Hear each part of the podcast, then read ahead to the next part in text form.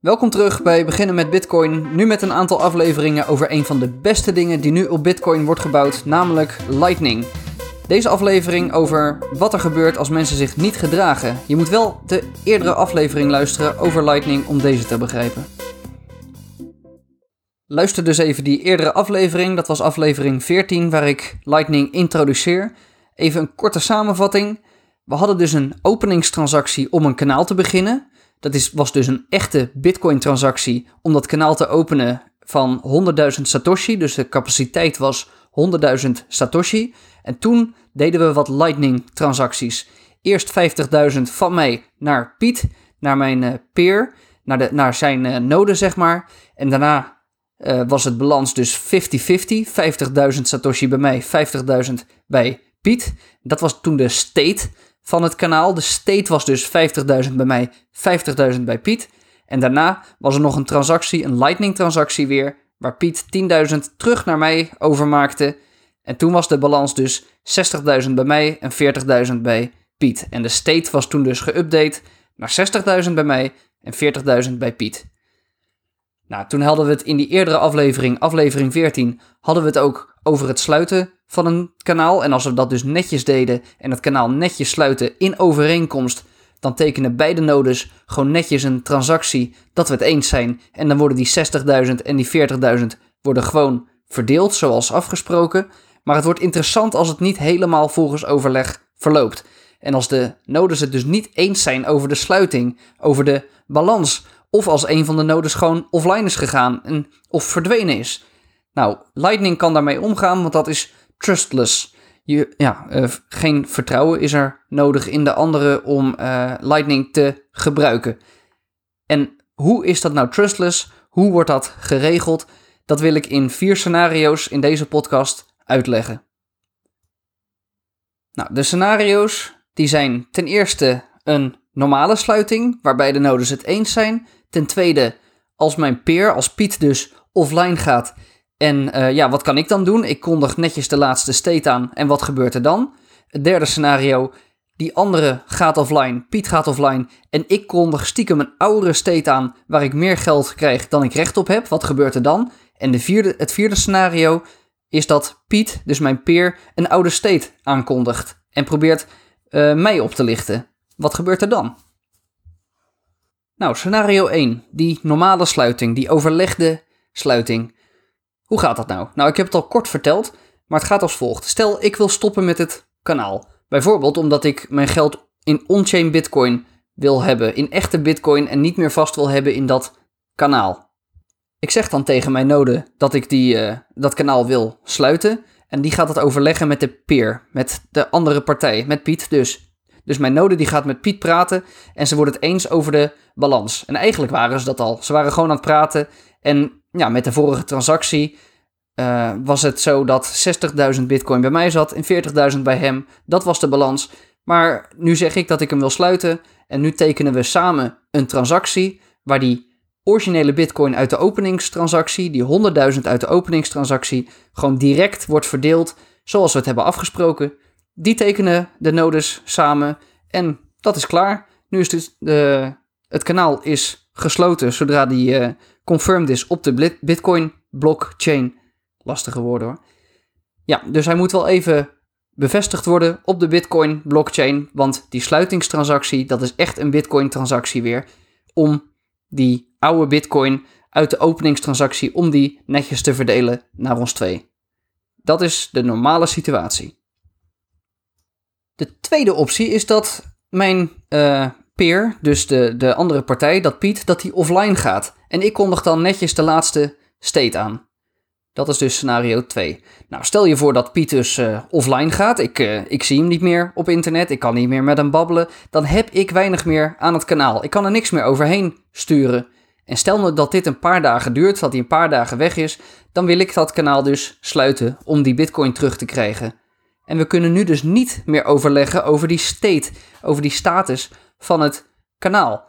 Maar, zoals ook in aflevering 14, zoals ik in de intro heb gezegd, die transactie, die heb ik op de plank liggen waar ik geld mee kan claimen. Want toen wij die transacties deden, eerst 50.000 van mij naar Piet en toen 10.000 terug, tijdens het maken van die transacties hebben wij on-chain transacties klaargelegd op de plank allebei om te gebruiken in dit geval. Voor het geval dus dat de ander offline zou gaan. Dus wat ik nu doe, ik pak zo'n transactie en die zend ik nu uit naar de Bitcoin blockchain. Ik kondig netjes de laatste state aan, waar ik dus 60.000 krijg en Piet 40.000. En dat is helemaal mooi. En dan kan ik de Bitcoin uitgeven nadat ik een aantal blokken heb gewacht. Ik moet een aantal blokken wachten en dat is vanwege scenario 3. Scenario 3 dus. In het derde scenario gaat Piet offline, maar ik doe stiekem kondig ik een oudere state aan, waar ik meer geld krijg dan ik recht op heb. Niet helemaal netjes, maar ik kan dat wel doen. Dus wat ik zou kunnen doen, is ik zou dat kanaal dus kunnen sluiten met de originele transactie, waar er dus 100.000 Satoshi aan mijn kant stond. Ik neem dan die 100.000 Satoshi weer terug. En ja, hoewel Piet dan dus dacht dat hij geld kreeg via Lightning, maak ik nu dat dan lekker ongedaan, nu die even offline is. Dus ik zend die transactie uit waar ik die 100.000 terugkrijg. En die dus niet kloppen met de latere transacties. En hier gaat ook die wachttijd in, want die zit verbonden aan die sluittransactie. Dus terwijl wij Lightning-transacties naar elkaar deden en Bitcoin-transacties maakten, voor, voor dit scenario, voor als één iemand offline zou gaan, in die transactie om het geld terug te claimen, daar zit die wachttijd zit daarin. En net in scenario 2 had ik het erover dat ik dus moest wachten voordat ik mijn geld krijg. En dat is nu ook het geval. Dus ik heb die transactie heb ik uitgezonden en nu moet er bijvoorbeeld twee weken worden gewacht. Die tijd die kan je zelf instellen en dat is ook vaak afhankelijk van hoe groot het kanaal is. Als er 10 euro in een kanaal zit, dan zal je waarschijnlijk wat korter moeten wachten. En als er een hele bitcoin in zit, dan uh, moet je misschien wel uh, vier weken wachten. Maar goed, stel je voor, twee weken lang hebben wij met het openen van dat kanaal bedacht dat de wachttijd moet zijn. Um, nou, nu kan Piet kan weer terug online komen. En als hij dat doet binnen die twee weken of binnen de tijd van binnen die wachttijd van dat kanaal en Piet die komt terug en die ziet op de Bitcoin blockchain, want daar stuurde ik de transactie naartoe. Piet ziet op de Bitcoin blockchain dat ik heel sneaky een verkeerde transactie heb aangekondigd.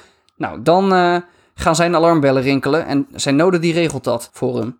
Wat Piet nu kan doen, nu die weer online is, die kan de laatste transactie uitzenden. Broadcasten dus.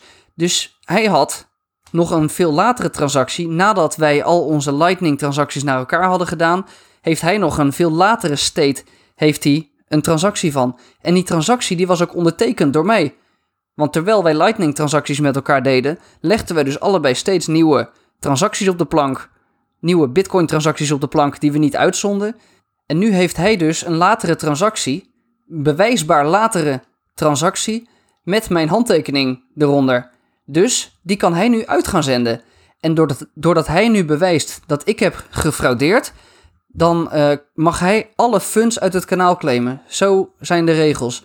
Dus als ik bewijsbaar fraudeer, en dat kan die bewijzen doordat uh, mijn, mijn handtekening daaronder staat, als hij dat dus bewijst, nou dan uh, ben ik de Sjaak en ben ik mijn 100.000 Satoshi kwijt.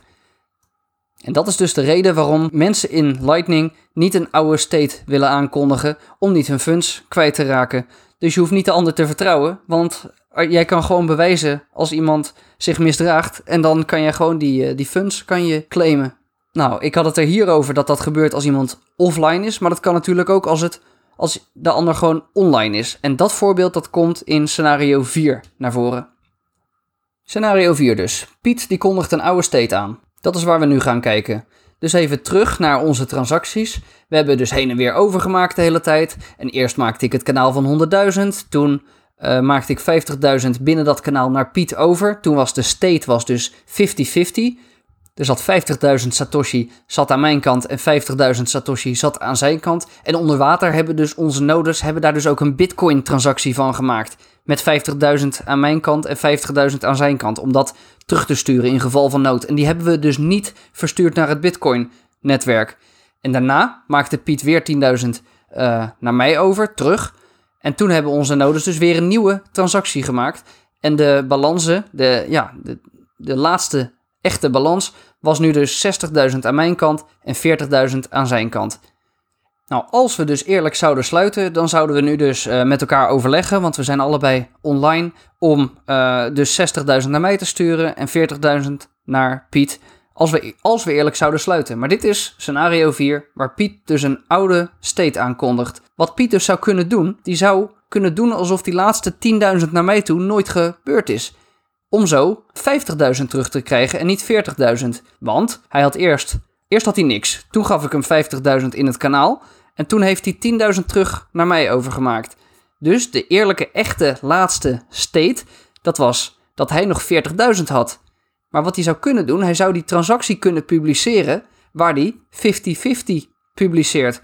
Dus uh, om 50.000 terug te krijgen en niet die 40.000 van na zijn overboeking. Dus hij kan een oude state publiceren. Nou, dat ga ik meteen detecteren. Mijn node gaat dat direct zien, dat gaat automatisch. En ik ga nu gewoon bewijzen dat hij een oude state heeft gestuurd. Want ik heb gewoon die transactie liggen die daarna kwam. De transactie van toen hij die 10.000 terug had gestuurd. Want nadat hij die 10.000 overmaakte op uh, Lightning, hebben onze nodes die, hebben die transacties gemaakt en samen ondertekend.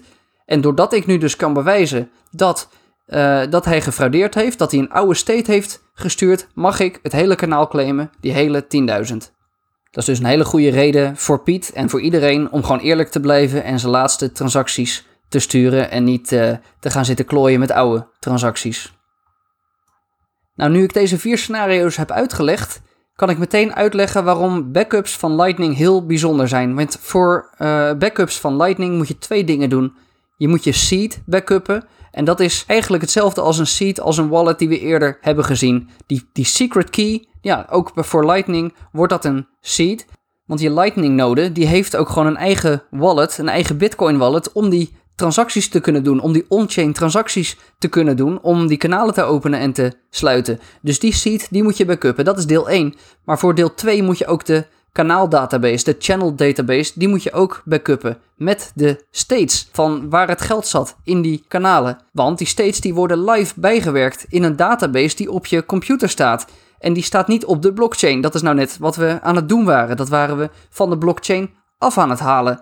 Dus als je wilt backuppen, moet je steeds die laatste state hebben, zodat je niet, als je je node hebt hersteld van een uh, grote crash of een woningbrand of weet ik wat, dan wil je niet dat je een oude state aankondigt aan het netwerk van een oude backup. Want als je dat zou doen, dan kan je je geld kwijtraken. Dan, kan, ja, dan kunnen die anderen, je peers, die kunnen dat allemaal claimen omdat ze kunnen bewijzen dat er een nieuwere state was. En dan lijkt het dus alsof jij hebt gefraudeerd. Nou, en dat gaat wel veranderen. En uh, er wordt een verandering gemaakt dat als ik dus weer online kom, dat ik die steeds mag opvragen van de peer, van de, van de andere kant van het kanaal. En dat zit dan in het protocol, zeg maar. Dus dit wordt wel beter. Maar je wil je backups wil je echt goed regelen. En je wilt na iedere transactie die je dus doet, wil je je state wil je backuppen. Nou, al met al dus, dus een hoop dingen om Lightning veilig en trustless te houden. En om het ja, eerlijk te houden, zeg maar. Dat was het voor deze aflevering. Stel je vragen in de Telegram groep. En we zitten nu ook op YouTube. Dus als je daar liever ons volgt, dan uh, kan het ook daar. De links naar Telegram en naar dit YouTube en naar ja, eigenlijk alle opties, die vind je op beginnenmetbitcoin.com. En ik zag ook dat precies met het uitkomen van de vorige aflevering, drie minuten nadat ik de eerste aflevering online zette, zette bitcoinmagazine.nl zette hun serie over Lightning online. Dus dat is ook wel leuk om even te kijken. Er komt een heel, uh, hele reeks van artikelen komt er daar online op bitcoinmagazine.nl dus. Nou, de volgende aflevering die gaat over hoe je zelf begint met Lightning. Hoe je zelf zo'n uh, zo'n node opzet bijvoorbeeld.